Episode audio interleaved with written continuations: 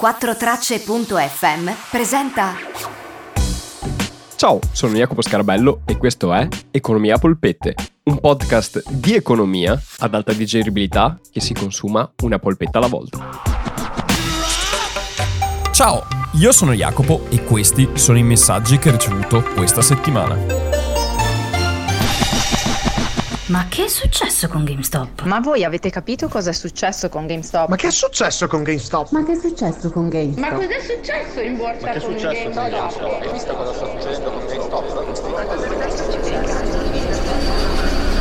Alt! Stop! Fermi tutti!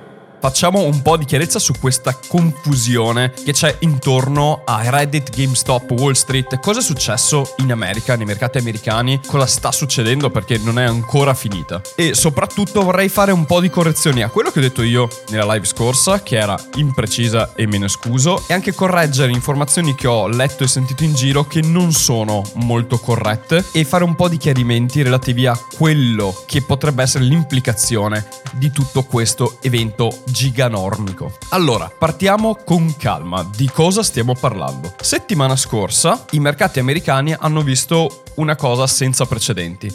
Un gruppo di piccoli investitori si è coalizzato per spingere il prezzo di un'azione a livelli stellari, anzi, come loro stessi dicono, to the moon, cioè verso la luna. Dall'altra parte l'establishment, composto da hedge fund e banche di investimenti americane, non ha apprezzato molto che questi piccoli investitori che sono saltati fuori dal nulla gli abbiano rotto le uova nel paniere e quindi hanno fatto in modo di limitarli. Questa limitazione poi ha portato a degli eventi che hanno effettivamente fatto un po' rallentare quello che il gruppo di Reddit stava facendo sui mercati americani, ma non l'ha fermato, o perlomeno non l'ha ancora fermato. E questo è a grandi linee quello che è successo. Ora, detta così, la storia è molto molto incompleta e molto molto parziale. Andiamo a vedere da dove parte tutto, cosa è successo, quali sono gli scopi di queste persone che hanno deciso di fare questa cosa e quali sono le conseguenze di quello che è successo. E anche vorrei tirar fuori un po' di conflitti di interessi che ci sono all'interno dell'establishment e nel sistema finanziario americano. Prima di tornare indietro nel tempo e partire con questa storia con i suoi protagonisti, dobbiamo però capire di cosa stiamo parlando in termini teorici, in termini tecnici. Che cos'è uno short squeeze? Se vi ricordate la puntata 17 che ho fatto sulla vendita allo scoperto, avevo detto che si può nei mercati, invece che comprare un'azione oggi sperando che vada su di prezzo e rivenderla domani guadagnando, si può vendere oggi un'azione che chiediamo in prestito e poi ricomprarla domani ad un prezzo più basso e così guadagnando. Ecco, i fondi di investimento che sono attaccati in questo momento dagli utenti di Reddit sono proprio dei fondi che hanno molte posizioni corte, ossia molte posizioni in cui loro sperano che determinati titoli crollino nel mercato per avvantaggiarsene e arricchirsi. Ad essere precisa la situazione è un po' diversa perché non è una vendita allo scoperto, ma si utilizzano dei derivati che danno il diritto di acquistare qualcosa a un prezzo più basso, ma il meccanismo è esattamente lo stesso. Un vendere un titolo oggi con un prezzo più alto e acquistarlo domani a un prezzo più basso, mettiamola così. Comunque se volete rinfrescare la memoria, recuperate la puntata 17, vi lo spiego in maniera molto più estesa come funziona. Quello che vi interessa oggi è capire un po' il meccanismo dietro a una vendita allo scoperto, o meglio, il meccanismo dello short squeeze. Cosa vuol dire short squeeze? Vuol dire sostanzialmente strizzare le posizioni short, corte. Quindi spingere il prezzo di un'azione più alto possibile in maniera tale che chi vedeva quel titolo corto, cioè in perdita, si troverà a dover vendere il titolo che ha chiesto in prestito a dei prezzi allucinanti perdendo tantissimi soldi dalle sue tasche. Perché? Facciamo un esempio. Prendiamo per esempio un ricco magnate che ama i soldi come Paperon de Paperoni. Bene, zio Paperone vede che ci sarà un'azienda che sta per fallire ed è quotata e allora si dice, ah io prendo in prestito azioni di questa azienda da chi le ha, le vendo oggi a 10 e fra qualche giorno le ricompro a 5 le ridò indietro a chi me le ha prestate e io ci guadagno dei soldi. Se lo faccio con 10 azioni, incasso oggi 100, 10 per 10, e poi fra qualche giorno le rivendo a 50, 10 per 5 e mi porta a casa 50, ossia il differenziale fra 5 e 10 che fa 5 moltiplicato per 10 che sono le azioni. Bene, però se gli squattrinati di Quico qua e Paperino si mettono d'accordo e fanno schizzare il prezzo delle azioni da 10 a 15, lui oggi incassa 100, cioè 10 per 10 come abbiamo visto prima, però fra qualche giorno se vuole ricomprarle deve spendere 15 per ogni azione e quindi deve pagare 150 per ricomprare delle azioni che deve dare indietro e da cui lui ha incassato 100. Quindi perde 50 dalle sue tasche. 100 li aveva presi vendendo le azioni e 50 ce le deve mettere lui. Ora facciamo conto che invece che arrivare a 15, le azioni che ha comprato a 10 nel giro di pochi giorni vadano a 200. Ecco, se ne ha chiesti a prestito 10, aveva incassato 100 quando le ha vendute e ora si verrebbe costretto a doverne pagare 2000 per ricomprarle con una perdita di 1900 dollari. Questo è esattamente quello che vogliono fare i Redditors portare il prezzo alle stelle in modo tale che queste banche di investimento che avevano sostanzialmente preso dei derivati per comprarle a meno si vedono in realtà costretti a spendere tantissimi soldi per ricomprarle e siccome in tutto questo schema chi detiene le azioni sono i piccoli investitori che hanno spinto in alto le azioni, sostanzialmente le grandi banche di investimento verrebbero spolpate i loro soldi che verrebbero trasferiti a chi gli vende le azioni a prezzi elevatissimi, quindi ai piccoli risparmiatori. In sostanza è una sorta di togliere i ricchi per dare ai poveri moderno. Questo però funziona se ci sono delle condizioni e queste condizioni sono quali? Quelle che le azioni siano detenute principalmente da chi sta compiendo questo short squeeze in maniera tale che siano sotto controllo e non vengano vendute prima del tempo. Dall'altra appunto il tenere quelle posizioni, quindi tenere quelle azioni e non venderle a nessun prezzo, perché si arriverà ad un punto in cui chi detiene le posizioni short dovrà acquistare quelle azioni per ridarle indietro a chi le ha chiesto in prestito, sostanzialmente, e si vedrà costretto ad accettare qualsiasi prezzo pur di avere indietro quelle azioni, perché è forzato dal fatto che deve ridarle indietro a chi le aveva promesse. Visto che dall'altra parte c'è qualcuno che tiene il prezzo, il prezzo continuerà a salire perché pur di acquistarle dovrà rilanciare un prezzo più alto. Questo è il meccanismo dietro e questo è il perché sostanzialmente c'è questo tipo di azione da parte dei Redditors. Però questa è la parte tecnica di come funziona un po' il sistema e come funziona uno short squeeze. Non abbiamo ancora detto da dove tutto questo nasca e perché siamo arrivati a questo punto. Dai giornali sembra che si siano messi d'accordo quattro scappati di casa su Reddit per metterla in fiocco agli hedge fund. Ma è veramente così? Ecco, non proprio. Non sono degli scappati di casa e non se lo sono inventati l'altro ieri. Per preparare questa puntata sono andato a cercarmi indietro nel tempo le comunicazioni che sono state fatte, i post che sono stati fatti su Reddit in merito alla questione. Ora, non pretendo di aver trovato l'origine del tutto, ma andando a ritroso nel tempo, il post più significativo che ho trovato in cui veniva spiegata tutta questa storia risale al 9 settembre 2020 ed era scritto da un utente che si chiama Jeff Amazon. Nome utente fra l'altro interessante visto che Jeff Bezos è il CEO di Amazon. Ma va bene, sorvoliamo. Questo post che si chiama The Real Greatest Short Burn of the Century, essenzialmente il più grande short squeeze, mettiamola così, del centenario, ecco lì viene delineato una strategia, che è un po' quella che vi ho raccontato poco fa, il motivo per cui vogliono fare questa cosa e perché scegliere GameStop. Allora, il motivo per cui fare questa cosa è un'avversione nei confronti di un hedge fund in particolare in origine che è Citadel. Citadel è una società molto grossa americana che gestisce tantissimi fondi e diciamo che si è comportata in passato in maniera fraudolenta, tant'è che nel 2017 si era anche presa una multa, aveva perso una causa contro la SEC, che ehm, è l'equivalente Consob americano, cioè un ente garante dei mercati, che li aveva accusati di non rivelare tutti i prezzi che loro caricavano ai loro clienti per i servizi che facevano di investimento. E si erano presi 22 milioni di multa per questa cosa. Bene, Citadel non fa solo quello, Citadel è veramente con le mani in pasta dappertutto, ma questo lo vedremo dopo. Reddit si accanisce contro di loro e Citadel ha tante posizioni short su molte aziende. Fra le varie aziende che vengono segnalate che vengono viste, c'era l'idea di prendere Netflix, Tesla o GameStop. Ad una prima analisi, Netflix e Tesla non avevano tante opzioni short sui loro titoli. Solo tra il 30 e il 40% delle loro azioni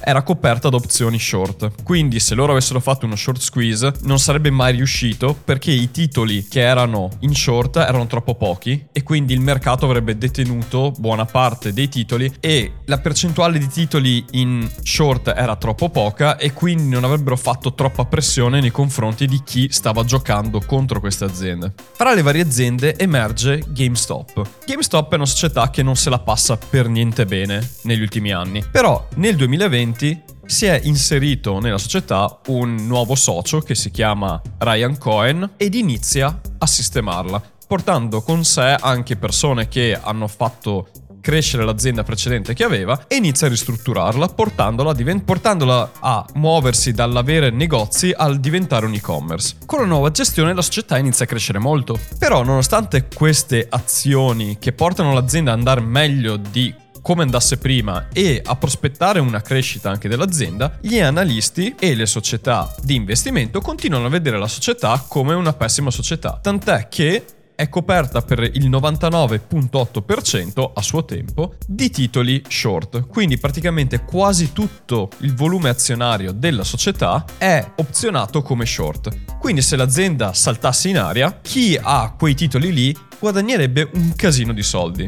Questo Jeff Amazon parla di questa storia e dice noi vogliamo attaccare Citadel, vogliamo fargli male e la nostra arma, dice proprio our weapon, is GME e la nostra arma è GameStop. E racconta anche le varie fasi che porteranno a far detonare il tutto. E lui dice: Noi partiremo piano. Io farò questa cosa. Se volete seguirmi, seguitemi. Se non volete farlo, siete liberi di farlo. E sappiate che se entrate in questa cosa sarà a vostro rischio e pericolo. Quello che farò io è da oggi inizierò a comprare azioni di GameStop in maniera costante ogni settimana aumentando il prezzo di acquisto del 10%. Quindi faremo salire in sordina il prezzo fino ad arrivare a gennaio. Si era dato per il 15 di ottobre un prezzo target di 15 dollari per azione e in realtà poi il 15 di ottobre del 2020 il prezzo sarà intorno a 13,50 e un prezzo di 30 dollari per azione il 15 di gennaio e il 15 gennaio in realtà il prezzo sarà a 35 però molto vicino a quello che aveva stimato lui a settembre propone questa cosa e evidentemente più gente inizia ad avvicinarsi a quest'idea e ad unirsi. Questa cosa va in sordina, lui lo dice già nel primo post, noi andremo molto lenti e quando si renderanno conto che stiamo facendo uno short squeeze sarà troppo tardi. Jeff Amazon ci tiene anche a sottolineare che queste cose, sì, se le ha preparate, però sono informazioni che ha preso anche da altri gruppi e cose e le sta riunendo tutte assieme per proporle anche al gruppo di Wall Street Pets quello da cui tutto poi è partito in questi giorni. Quindi come potete intuire, tutto questo non nasce da delle idee di sprovveduti, ma c'è un ragionamento ben calcolato dietro. Bene, arriviamo ai giorni nostri. Cosa è successo settimana scorsa? Settimana scorsa è tutto esploso, sono partiti con il martello pneumatico per far salire le azioni a livelli stellari e hanno attirato le attenzioni dell'establishment di Wall Street e delle società di investimenti che si sono messe di traverso. E giovedì le piattaforme di trading, quelle principalmente usate dai Redditors, erano bloccate e gli era impedito comprare azioni e l'unica cosa che potevano fare era vendere e questa sorta di vendita forzata ha portato le azioni di GameStop a scendere di quasi il 60% in un giorno. Le malelingue diranno che è stato l'establishment a mettere i bastoni fra le ruote. I fatti dicono che Citadel, uno degli hedge fund più colpiti, è anche una delle principali fonti di reddito dei traders che vendono le azioni ai Redditors. Perché Robinhood, che è la piattaforma principalmente usata dagli utenti di Reddit, riceve un buon 40% dei suoi ricavi da Citadel. Quindi c'è un conflitto di interessi fra gli hedge fund e chi distribuisce dà l'opportunità di acquistare stock dal mercato. Oltretutto Citadel, aggiungiamo conflitto di interesse al conflitto di interesse, oltre ad essere un hedge fund, ha anche un servizio di compravendita di azioni che poi lui subappalta a terzi, fra cui Robinhood, che gestisce un quarto delle transazioni dei mercati americani. È un po' come se Paperon dei Paperoni, oltre a decidere quando acquistare e vendere le cose, sia lui a andare a portare le richieste di compravendita di azioni alla borsa anche per i piccoli investitori. Di conseguenza, se lui fa comodo, dice sì ok accetto le tue operazioni, se invece non gli fa comodo non le accetta.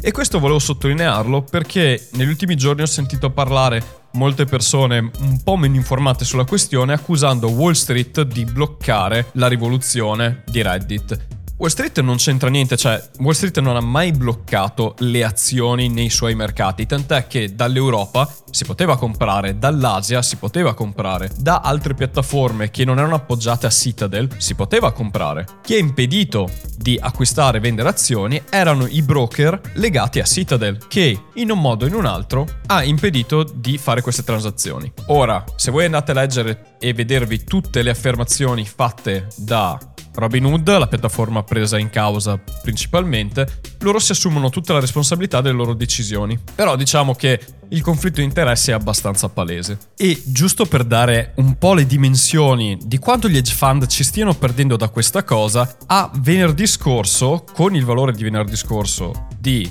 GameStop, le posizioni a breve in totale valevano una perdita di 12 miliardi. Quindi fate un po' voi i conti di quanti miliardi stiano perdendo questi vari hedge fund e di quanto interesse abbiano a pararsi il culo. Bene, questo giusto per mettere un po' i puntini sulle i anche sulle varie connessioni. Reddit, gli utenti di Reddit, giovedì quando si vedono impedito l'acquisto e vendita di azioni, cosa fanno? Fanno una class action che portano alla SEC. Come dicevamo prima, la SEC è l'ente garante del mercato americano che sta prendendo in considerazione la questione. In tutto questo, molti giornali molte istituzioni si sono messe contro ai Redditors mettendo in giro notizie non corrette. Per esempio, lunedì scorso si parlava che Reddit si fosse buttato sull'argento, cosa totalmente falsa. Il gruppo di Reddit è cresciuto da 2 milioni di utenti a 8 milioni di utenti e dentro sono arrivate molte persone che stanno portando la gente a investire in altre cose e a dissuadere le persone dal continuare ad acquistare GameStop. Quindi l'operato dei Redditors sta venendo abbastanza minato da più fonti e questo fa emergere anche le criticità di questa cosa. Da un lato stanno veramente facendo la storia perché dei piccoli investitori si stanno mettendo contro il sistema, però dall'altro più cresce questo movimento, più i social crescono, più è facile che entrino persone all'interno che non hanno gli interessi di chi ha iniziato tutto questo, chi vuole solo guadagnare da questo o chi vuole anche mettere semplicemente il bastone fra le ruote. Situazione anche abbastanza fisiologica in qualsiasi contesto sociale, dopo tutto. E quindi gestire 8 milioni di persone ora nel fare un'azione coordinata è molto molto difficile. E per quanto ci sia ancora una core base che sta mantenendo, come dicono loro, hold the line, tenendo la linea, è difficile coordinare tutta questa gente. Quindi da un lato questo crea un precedente che porterà di nuovo magari a portare grossi gruppi di piccoli investitori contro il mercato per un obiettivo però poi mantenere nel medio-lungo periodo questo tipo di azione è difficile perché gli elementi di disturbo sono molto elevati sia dall'esterno del gruppo, quindi o dai giornali o da affermazioni varie anche di personaggi di un certo tipo, sia dall'interno con persone che entrano dentro e iniziano a creare zizzania. Io devo dire che personalmente ho cambiato molte volte opinione su quello che era. All'inizio ero molto pro establishment perché questa azione ha comunque impattato i mercati tutti. Dall'altra parte, questa cosa sta facendo emergere tantissimi conflitti di interessi all'interno del sistema americano e sta ripagando gli hedge fund con la loro stessa moneta. Gli hedge fund sono grossi, possono muovere il mercato un po' come vogliono perché hanno delle mole di denaro così grosse che se vogliono possono effettivamente influenzare il prezzo di un titolo e loro pur essendo pochi possono farlo, l'unico modo per andare contro questa cosa bisogna essere veramente tanti con pochi soldi. E diciamo che un po' il mio animo da piccolo investitore rivoluzionario sta un po' dalla loro parte. Ritornando e chiudendo sull'instabilità di tutta questa cosa, all'interno di Reddit c'è gente che sa cosa sta facendo, che capisce cosa fa e sa perché lo sta facendo, molti altri lo fanno come si suol dire, per il meme. Lo fanno per far parte di questo movimento ma non sanno che cosa stanno facendo. E se si va dentro Reddit si vede che ci sono sì persone con capitali veramente importanti, c'è gente che mette migliaia di euro e milionate in questa cosa, ma tantissimi, molti più altri che mettono i loro risparmi. Sono ragazzini che riescono a malapena a comprarsi un'azione di GameStop che ora vale 200 dollari. E quando ne valeva quasi 500 dicevano io non posso permettermi di comprare un'azione perché non ce li ho quei soldi. Quindi in tutto questo c'è anche da stare attenti perché se non riescono a tenerla sotto controllo molta gente potrebbe farsi molto male perché quando una bolla esplode può passare da 500 a 0 nel giro di pochissimo e se quelli sono i risparmi di piccoli investitori e di persone che non si rendono conto della rischiosità di questa azione rischiano di trovarsi con niente in mano. Poi apprezzo molto quelli che lo stanno facendo a prescindere dal guadagno. Però è sempre molto rischioso e bisogna sempre stare molto attenti con le bolle speculative. E questa di fatto è una bolla speculativa e non si sa quanto durerà. Nei Redditor non lo sanno, non lo sa neanche il mercato. Vedremo nei prossimi giorni e mi piacerebbe anche aggiornarvi, magari nella prossima live che farò questo venerdì, su questa cosa. Bene, è stata una puntata lunghissima, ero quasi tentato a farla in due parti, ma alla fine penso che la terrò una unica. Io vi ringrazio per avermi ascoltato fino a qui, spero di aver chiarito molto di più la questione e anche di aver un po' fatto luce su questioni che erano meno note in relazione alla situazione e questo è quanto. Grazie mille per avermi ascoltato. Se avete delle domande, come sempre, mandatemele o in vocale su Instagram come messaggio diretto oppure su uno di qualsiasi dei social. Se andate sul mio profilo Instagram, in descrizione nella bio c'è un link con tutti i miei social dove sono dappertutto. Quindi il gruppo Telegram, YouTube, Twitch, Facebook, il gruppo di Facebook, anche il mio profilo LinkedIn e tutti i link appunto per ascoltare il podcast. Se lo state ascoltando sapete come trovarlo, ma non si sa mai. Bene, io vi ringrazio, vi do un grossissimo abbraccio, noi ci risentiamo mercoledì prossimo con una nuova puntata e se volete vedermi ogni venerdì alle 21 ora italiana faccio una live su Twitch e Instagram. Un abbraccione e come sempre ciao da Jacopo.